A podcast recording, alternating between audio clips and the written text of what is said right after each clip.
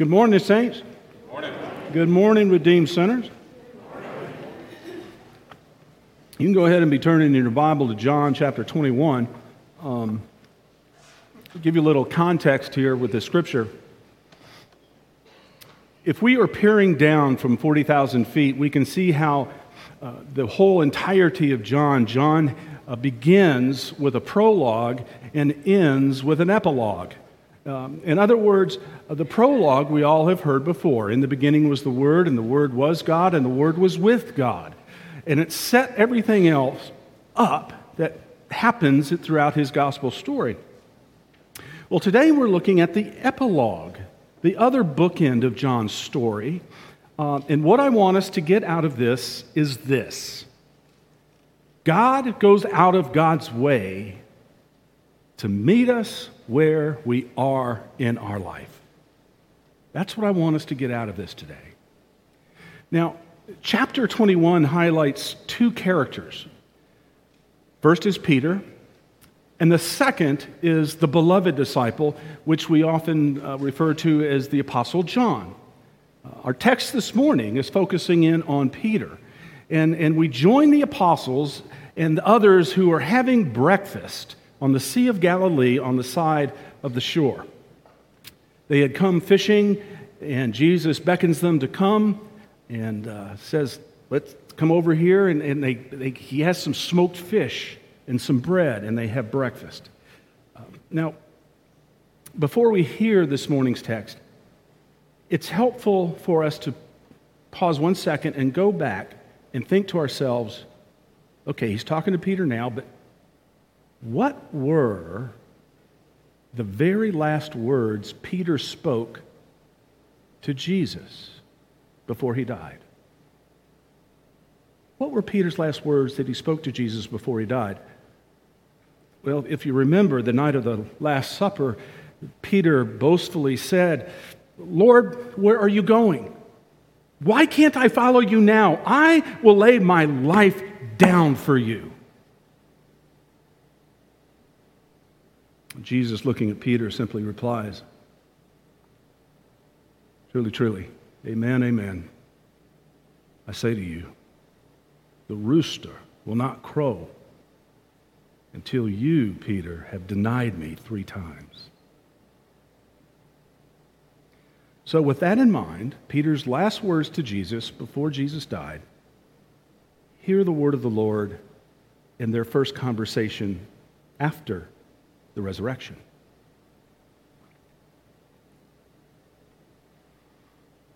Now, when the disciples had finished breakfast, Jesus said to Simon Peter, Simon, son of John, do you love me more than these? And Peter said to him, Yes, Lord, you know that I love you. Jesus said to him, Feed my lambs. A second time, Jesus said to him, Simon, son of John, do you love me? And he said to him, Yes, Lord, you know that I love you. And Jesus said to him, Tend my sheep. And then Jesus said to him a third time, Simon, son of John, do you love me? Now, Peter felt hurt because he said to him the third time, Do you love me? And Peter said to Jesus, Lord, you know everything. You know I love you. Jesus replied, Feed my sheep. Very truly, Jesus says, when you were younger, Simon, you used to fasten your belt and go to wherever you wished. But when you grow old, you will stretch out your hands, and someone else will fasten a belt around you and take you where you do not wish to go. Now, he said this to indicate the kind of death by which Peter would glorify God. And after this, Jesus said to him, Follow me. This is the word of the Lord. Thanks be to God indeed. Oh, dear Peter, he does not get good play in John's gospel. Peter is, uh, is, is, often portrayed as bumbling. He's always sticking his foot in his mouth. Um, he's just like a regular person. You know, he means well, but just always trips. Um, he says some really dumb things. You know, in the South, when someone says something that's not too bright or smart or does something that's not too bright or smart, we simply say, Bless your heart. You know, you've heard that in your life, haven't you? Admit it. When I lived in the Pacific Northwest, I would say that all the time, and, and the people in University Place would look at me like, What's he talking about? Well, I knew. Another one that's like it is, Well, God love you. In other words, you're a dummy. so, as we look down on this scene in John, we see this group that's gone fishing, they're having breakfast, when in the middle of it all, Jesus stops, turns to Peter in front of everybody else, and has the talk with him. And Peter is experiencing one of those God love you moments. Over the course of Lent, I have been watching a series on Jesus' life with the disciples called The Chosen. One of y'all told me about it. And uh, it's an app that you can go to the App Store, uh, Google or Apple, and download it. Um, and it's a TV series. It's the first television series to be completely crowd-funded by viewers. There are no ads. It's paid by those who watch it and believe in the message. And I have to tell you, um, the portrayal of the characters in this TV series, The Chosen, uh, is pretty incredible. The way their characters are brought out are it's refreshing. It's very different. Um, for example, the guy who plays the character Matthew, the tax collector, the, ca- the character actor portrays him as a lonely, outcast, highly functional, autistic Jewish tax collector. And so we see Matthew calculating in his head all the time, looking at the fingers, figuring it out. He has a hard time communicating with others. It's perfect, it's brilliant. And then throughout the story, the brash and always ready to put up a fight Peter belittles Matthew incessantly, calling him a traitor to his fellow Jews because he took taxes and gave them to Rome. And Peter, both in the, the, the, TV series The Chosen as well as in through John, comes across as a rather cocksure, tough guy who tries to live into the rocky mantle, but he doesn't know what that means. Now, many scholars believe that Jesus' three difficult questions to Peter are a way to counterbalance Peter's three previous denials. He, he, he, he denied Jesus three times. Now, Jesus gives him three chances to get reconciled. Our story today is a story of Jesus coming to where Peter was and reconciling, restoring relationship. Friends, in other words, if there's hope for Peter, bless his heart, there's hope for you and me as well. I love this story in John because it's a story where we are once again reminded that the great Almighty, maker of heaven and earth, comes and meets us where we are in our life. God takes the initiative here. God searches us out and finds us in our everyday, mundane, sometimes very boring lives just like he did with Peter. God is the pursuer, Peter is the pursued. Our story today has the Lord physically going to where Peter was and is, seeks him out. Our story holds another clue as to how God meets us where we are. God not only comes physically to Peter, but God also comes to us in a very spiritual, inner sense as well. And we can see this in the way that the conversation was written. If we just pull back a little bit and look at this conversation. In our conversation today, in, in our text, we have three questions, or three questions and three commands. And at first, they appear to be the similar, very, very same, you know. But as we look at them individually, they're a little bit different. Three times asked Jesus, Jesus asked Peter, Do you love me, Simon Peter? And three times Simon Peter says, Oh Lord, you know I love you. And then Jesus gives three commands feed my lambs, tend my sheep, feed my sheep. Unfortunately, in our English language, there is only one word for love, and that's love.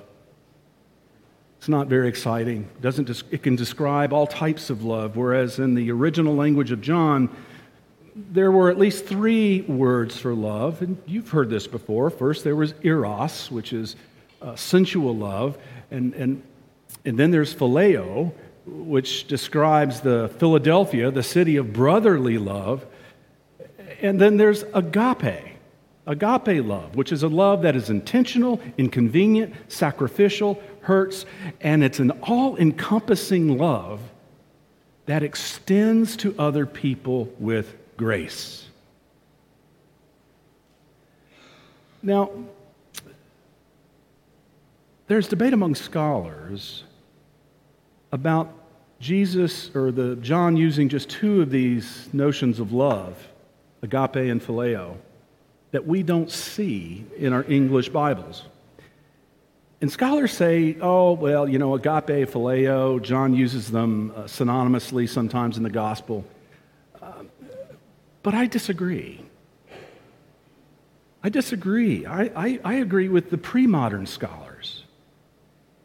You see, when someone writes a letter, when someone writes a story, a book, every word is intentional and economical to make a point. No words are wasted when a person is writing. And one of the things we see in John's story is that John is, he's got a prologue, he's got an epilogue, and he, he ties things together through his gospel story that aren't in the other stories. John is intentional. And I believe that John carefully wrote this conversation with Jesus and interchanged these words of love to make a point. And he interchanges these words for love in order to show us that God meets us where we are. So let's look at the conversation. Jesus asked Simon Peter, Simon, son of John, even that kind of a, an address to somebody, what, what did you do when your child is misbehaving or do something really bad? Nicholas Bjorn Merchant? You know, when you, when you get all three names together, you know, oh, I, I, made a, I, I got a problem. So, Simon, son of John, do you love me? Do you agape me? And Peter responds, Yes, Lord, you know that I love you. I phileo you like a soul brother. A second time, Jesus asks, Simon, son of John, do you agape me? And once again, Peter replies, Yes, Lord, I phileo you. Now, hit the pause button. Jesus is asking Simon, Peter, do you have the love for me that expresses itself through sacrifice, inconvenience, intentionality, and grace, like the love I showed you when I went to the cross on your behalf? See, that's what Jesus is asking. And Peter's reply Lord, you know I love you like a soul brother, like a friend. Ouch. Peter pulls up short. At least he's honest. Whereas they brashly told Jesus during the Last Supper that he would be willing to die for him, now Peter simply says, Jesus, I love you as a dear friend. And then Jesus asks him a third time Simon, do you phileo me? Do you love me like a soul brother and a best friend? And, and Simon bursts out, hurt. Jesus, you know everything. Of course, I love you as a best friend. I phileo you. You're, you're my soul brother. Now, I think John was very intentional in the way he wrote this conversation. Jesus adjusted Jesus' expectations of Simon based on where Simon was at that time. Jesus meets Simon right where he is in his faith development. If, if Peter could not promise agape love to Jesus, if all he could do is say, Jesus, you're my best friend and you're a soul brother, then that's fine. Jesus said, I'll take it. And Jesus, he adjusts his expectations to meet Peter where he is.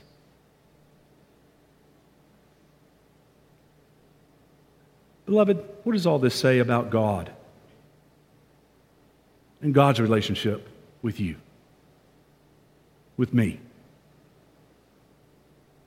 Well, first it says God will physically come to where you are, where I am in our life circumstances, and meet us there. Whether it's the boardroom, whether it's seat 15D flying up to New York, whether it's the coffee shop or Trader Joe's, God will meet us where we are if we just simply look.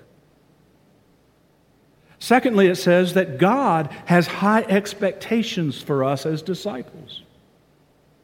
God expects us to have agape love, which is sacrificial, intentional, inconvenient, hard love for other people.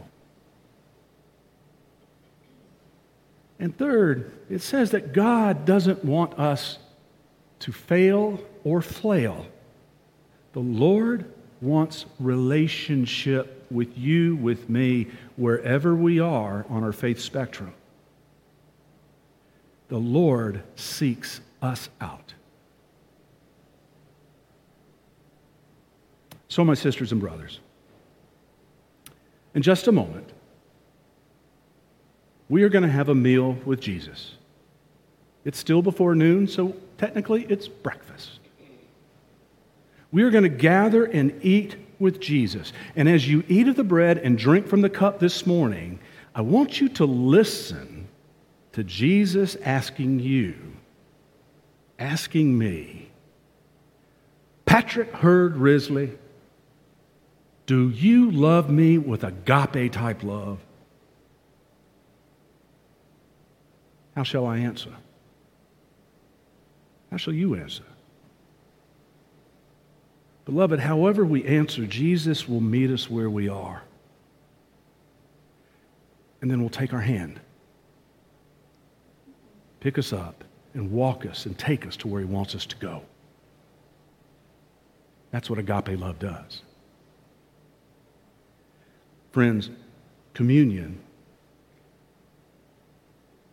Communion is God's gift to you and me to remind us that God meets us where we are. Pray with me. Holy One of God, you did not leave us without a, witness. You came to us, you loved us, you showed yourself to us. You became like us in every way, except knew no sin. Lord, we thank you that you dare to come to where we are,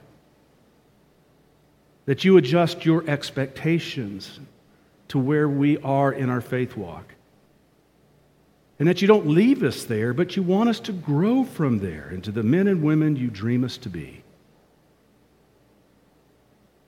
Well, Lord, we pray that as we come to this table and eat of this bread and drink from this cup, Lord, we pray that you would make yourself present to each of us where we are, physically and spiritually. Holy Spirit, we ask that you would take this bread, take this cup, separate them from their everyday use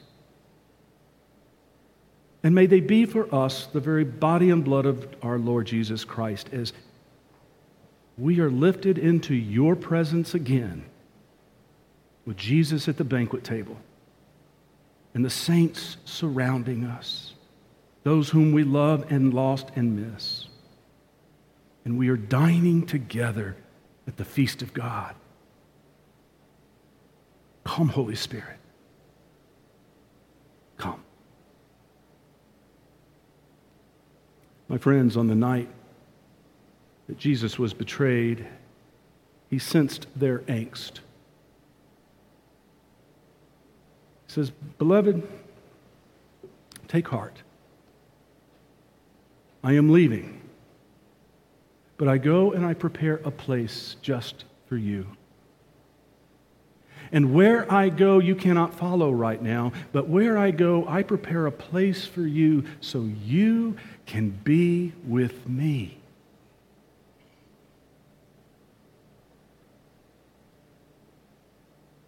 Beloved, Jesus took the bread after he said these things and broke it.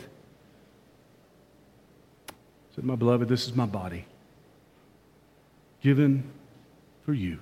Take and eat. And in a similar manner, he took the cup. So this is the cup of the new covenant, the new promise between God and all God's people.